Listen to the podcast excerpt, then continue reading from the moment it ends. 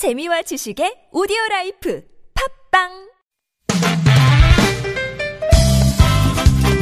빡빡한 일상의 단비처럼 여러분의 무뎌진 감동 세포를 깨우는 시간 좋은 사람 좋은 뉴스 함께합니다.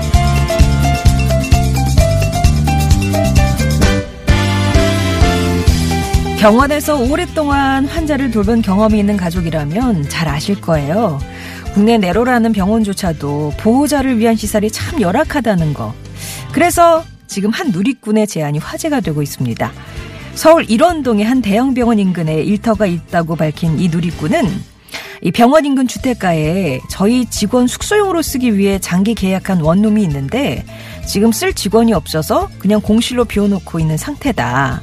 이런 얘기를 하면서 불경기라 앞으로도 당분간은 직원 채용 계획도 없다라고 운을 띄웠어요.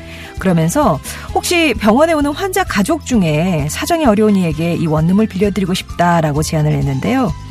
깨끗하게 쓰시고 나가실 때 청소만 잘 해주시고 가면 되겠다며 숙박비를 절대 받지 않을 것이라고 강조했습니다. 자신도 환자를 돌본 경험이 있어서 간병의 어려움을 잘 안다고 밝힌 이 누리꾼의 제안. 불경기라 본인도 힘들지만 더 낮은 곳을 살피는 시선. 그 마음이야말로 세상을 밝히는 힘이겠죠.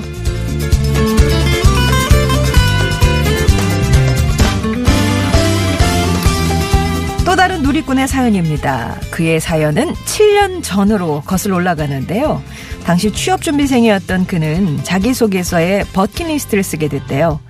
돈을 벌면 적극적으로 기부를 하고 싶다는 내용의 자소서 덕분이었는지 원하는 회사에 합격했고요. 합격 후에 이 약속을 지키기 위해서 한 아동을 지정해서 정기 후원을 시작했죠. 한 어린이 재단을 통해 인연을 맺은 초등학교 남학생은 또래 아이들처럼 축구를 좋아했고 학업 성적이 우수한 편은 아니었지만 확실한 꿈도 있었고요. 그 꿈을 위해 열심히 노력하는 아이였대요. 누리꾼은 한 달 커피값과 택시비를 아낀다는 생각으로 달마다 학생을 후원했습니다. 중학교 3학년이 되던 생일에는 축구화를 보냈고요. 고등학교 3학년이 되는 해에는 문제집 사서 보라며 문화상품권을 선물하기도 했죠. 그렇게 시간이 흘러 후원 학생은 올해 20살이 됐습니다. 그리고 특성화과에서 취업한, 아, 취득한 자격증으로 관련 업계에서 제일 알아주는 좋은 회사에 입사하게 됐다는 소식을 전해 들었는데요. 이 소식에 누리꾼은 눈물이 났다고 해요. 자립 능력이 생긴 학생은 재단 지침에 따라 이제 결혼이 끊깁니다.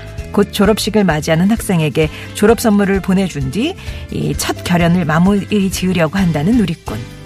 그는 지금 다시 다른 아이와의 결연을 준비 중이라고 하네요. 지금까지 좋은 사람, 좋은 뉴스였습니다.